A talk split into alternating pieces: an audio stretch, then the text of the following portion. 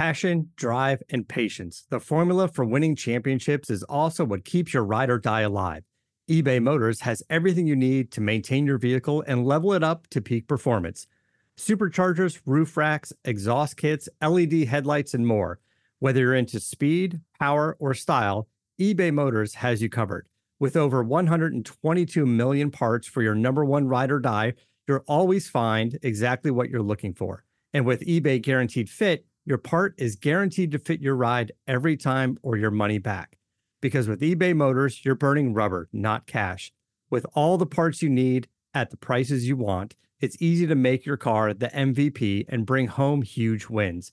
Keep your ride or die alive at ebaymotors.com. Eligible items only, exclusions apply. See ebaymotors.com.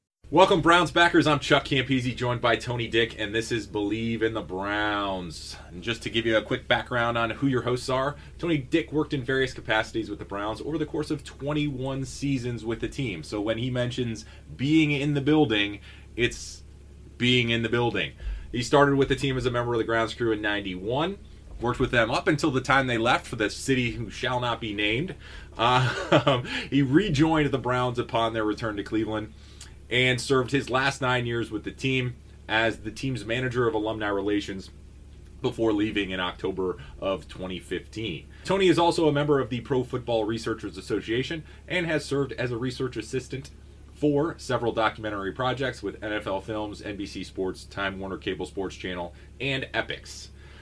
Myself, I have experience in the sports industry in various capacities with Major League Baseball teams, NCAA programs, the Miami Dolphins, the Buffalo Bills, and the Tampa Bay Buccaneers, where I earned a Super Bowl ring with the Buccaneers. Super Bowl, anybody? 37. 37.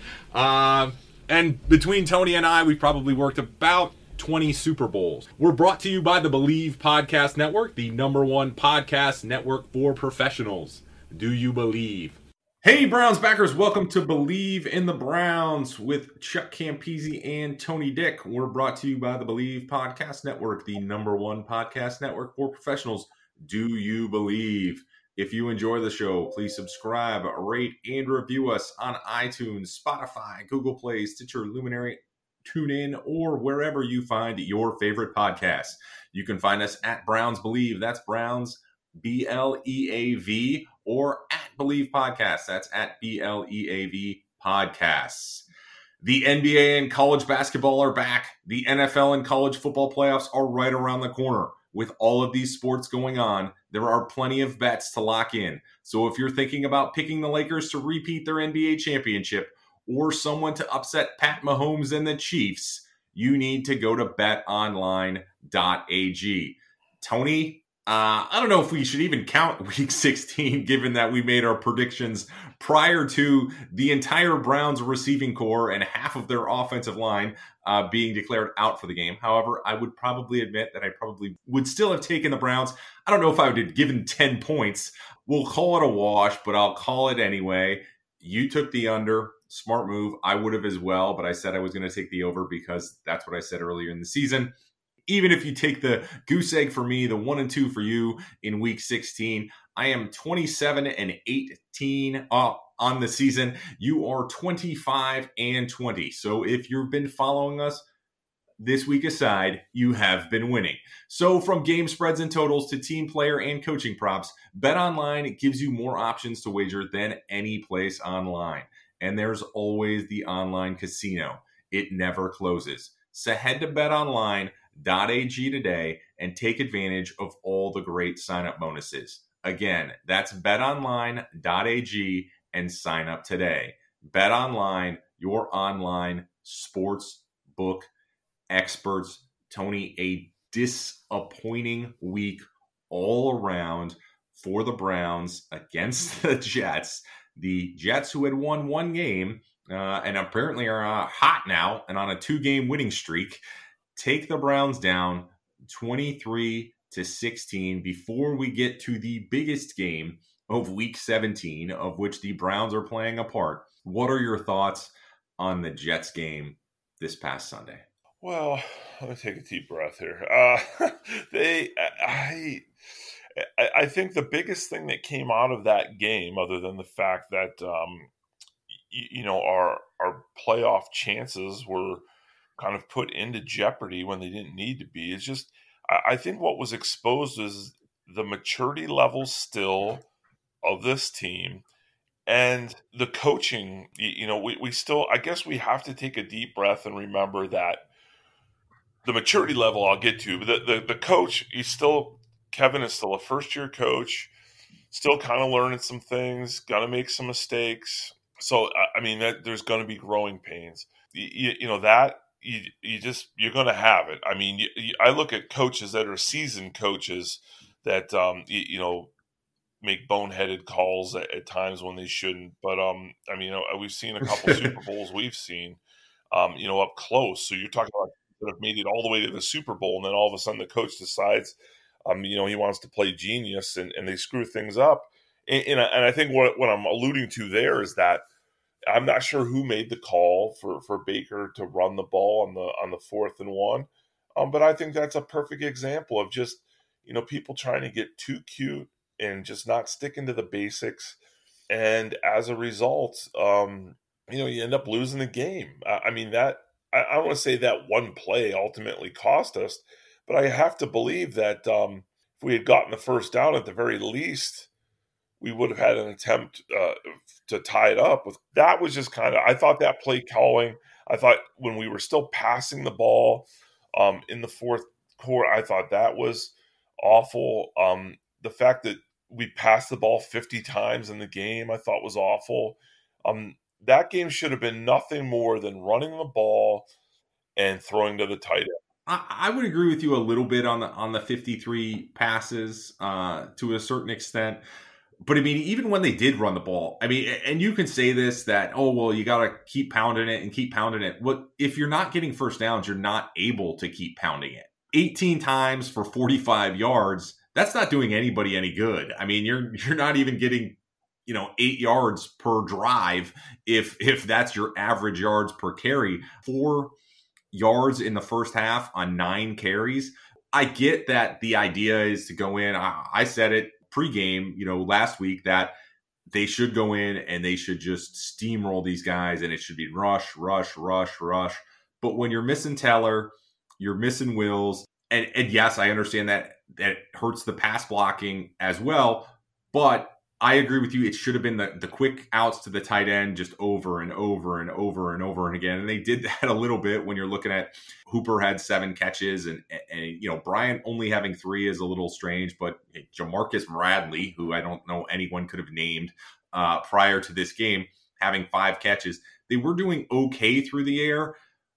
But I think part of it was, you know, you still have to get the first downs, like I said, and they were third and nine eight times during this game. So they weren't moving the ball, yeah. whether it was on the ground or, you know, so so that's the thing is is you got to do something and, and i agree it, 53 times seems a little obsessive but the way the game was just playing out from a running back standpoint chubb and hunt just did not have it going and so you had to do something and and Baker did not perform as he should have, taking four sacks, turning the ball over, you know, multiple times. And yeah, some of the play calling, I will agree, was a little suspect. But again, as Stefanski said, when you have guys that you're calling up literally the day your team is flying to play the game, and, and you have to have a walkthrough in the parking lot before the game, you, you can't really do much to adjust the game plan at that point. And, and, and that's that's the thing. I'll, I'll give him a little bit of a pass. I guess I give Baker a slight pass for this game, but not significant because those fumbles have nothing to do with the game plan. That is just you being sloppy, taking care of the ball. If they had been interceptions, I'd almost be more forgiving of those because you could say, hey, you know what, you're playing with fifth, sixth, and seventh string receivers, considering your top four are out. And really, if you want to say your top five are out because OBJ is already out, I would have given him in the past. But with the fumbles, not so much. Play calling, I'll give a little bit of a pass. One thing, the play calling, and and and maybe it's just me, but if I think if you go back through and you listen to all three times that he that he uh, decided that he was going to carry the ball and he fumbled uh, the the sneaks if you look at those those three plays and listen, you can hear him like he identify does all the things he normally does. Like he'll identify the mic, do all this stuff, but he's calling the same. It was all the same call. So I don't. I don't. I don't know. I, I guess you'd have to ask him. I don't know if he audibled into that or not. But when he went for that third uh, sneak and he was running, the minute he called the play at the line, like I knew he was going to run the ball, and I'm sitting at home, so I, I got to imagine they knew he was going to run the ball, and um, you know that I just that that part I don't get. It's like, what you're not going to switch up that call at the line at all? Like, I mean, all you got to do is go in the huddle instead of you, know, and tell the guys, hey, instead of yelling Peter, Peter, Peter, I'm going to yell something else. But he, he went up, and if you watch, he goes through his progression, and it's the same call every single time. That bothers me a little bit. And I, I love you know, my favorite, eh, not just for the Browns, but for any team, is when somebody performs uh, as poorly as Baker performed in that that fourth quarter, and then they come back to the media and say, "Well, th- hey, that's on me." That that's on. It's like, well, of course it's on you. Like, who else was going to take the blame for that? Uh, I, obviously, it was on you. But I mean, you, you know, and, and some people say that that's a sign of of maturity because he's taking ownership for his mistakes. I'll give him credit for taking ownership for his mistakes, but at some point, this is year three. Like at, at some point, you, you you stop making mistakes and you start you start doing the right things. And I just it blows me away when you know. I, and I don't know. Like I said, I'm not I'm not here to you know we're not just going to keep pointing fingers at him and you know hey you suck and you know whatever at some point though if we're going to become a winning team we have to stop accepting excuses and just start doing things right.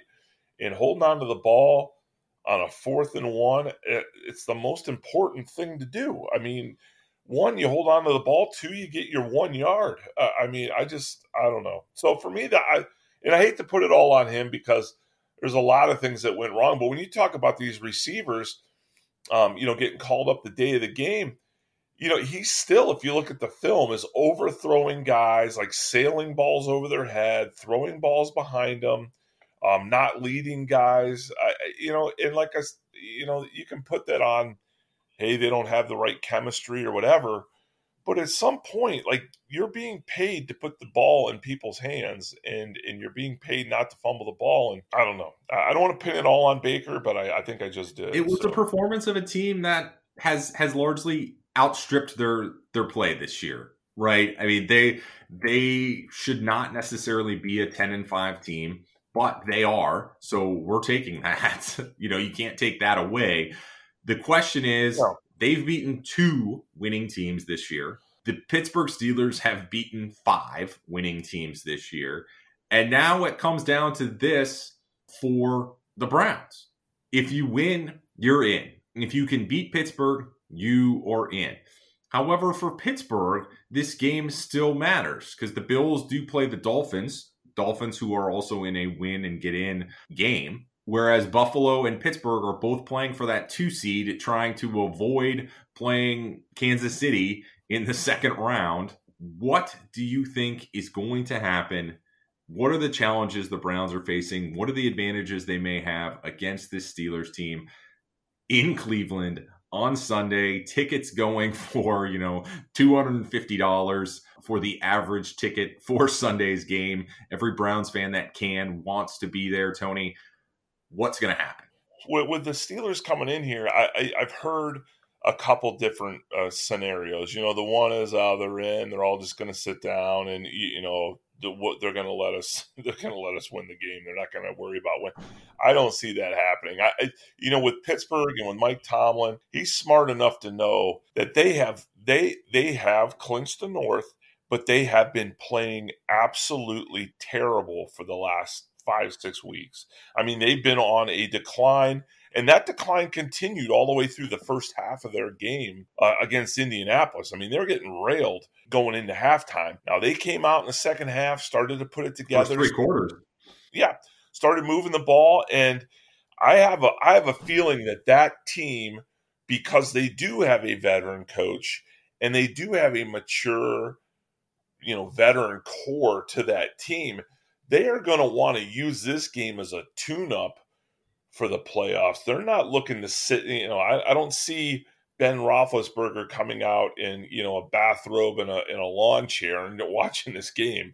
Um, I think they're going to want to come in and build on what they were able to do at the end of the Indianapolis game and and see if they can start getting their shit together because I mean the reality for them is they've won the North but but you got to believe that they're they're scared about going into this playoff and and not being ready you know to roll not not having you know all their guns firing and um, I, I, see them coming into this game with something to prove you know because that's the other thing too um, you, you know they don't want to split with with Cleveland. I mean, they want to prove that they are the champions of the North, that they are the team to beat.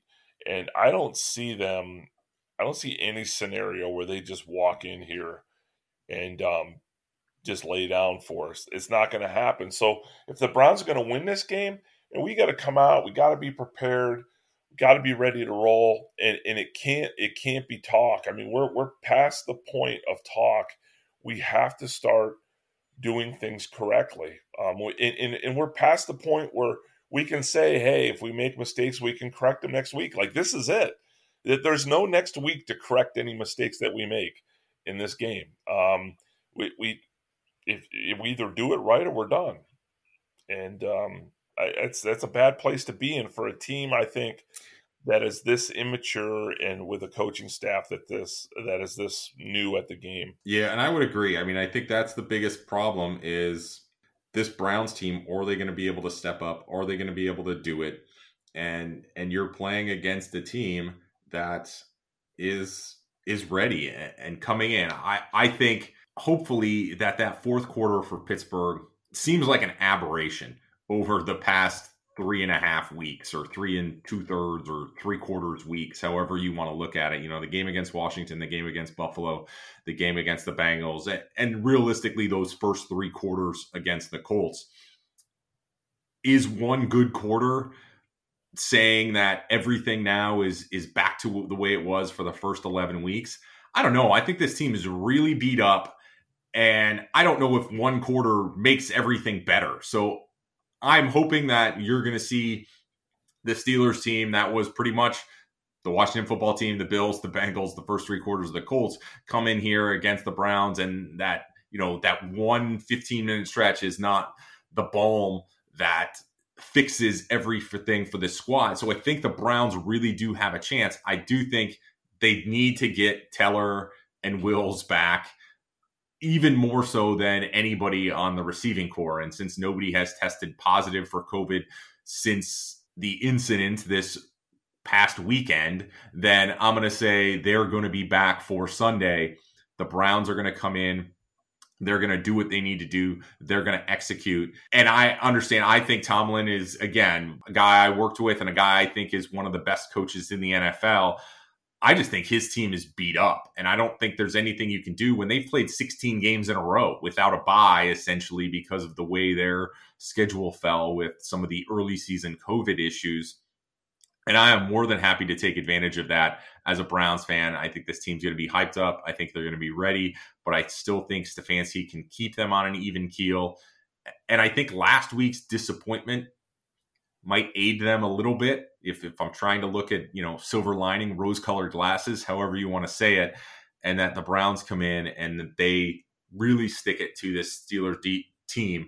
And it's going to be a close game, but I think I would probably pick the Browns to win it at this point just because of them getting their guys back and and being able to take advantage of a Steelers team that just does still seem out of sync on offense that hopefully won't be able to hurt this Browns defense too bad.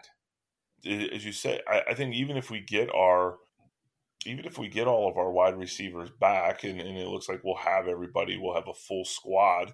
Um, you know, the other thing too is just our our defense and, and special teams cannot let us down in this game, even if even if Pittsburgh's looking to just lay down. I mean, it, if they're looking to lay down, that's fine. But you're still going to have to put up points, and you're still going to have to keep them from scoring. And um, I, think our defense uh, this week. I, I, mean, our secondary. Everybody's talking about how we. Oh, you know, we had a couple linebackers. Um, you know, got pulled at the last minute.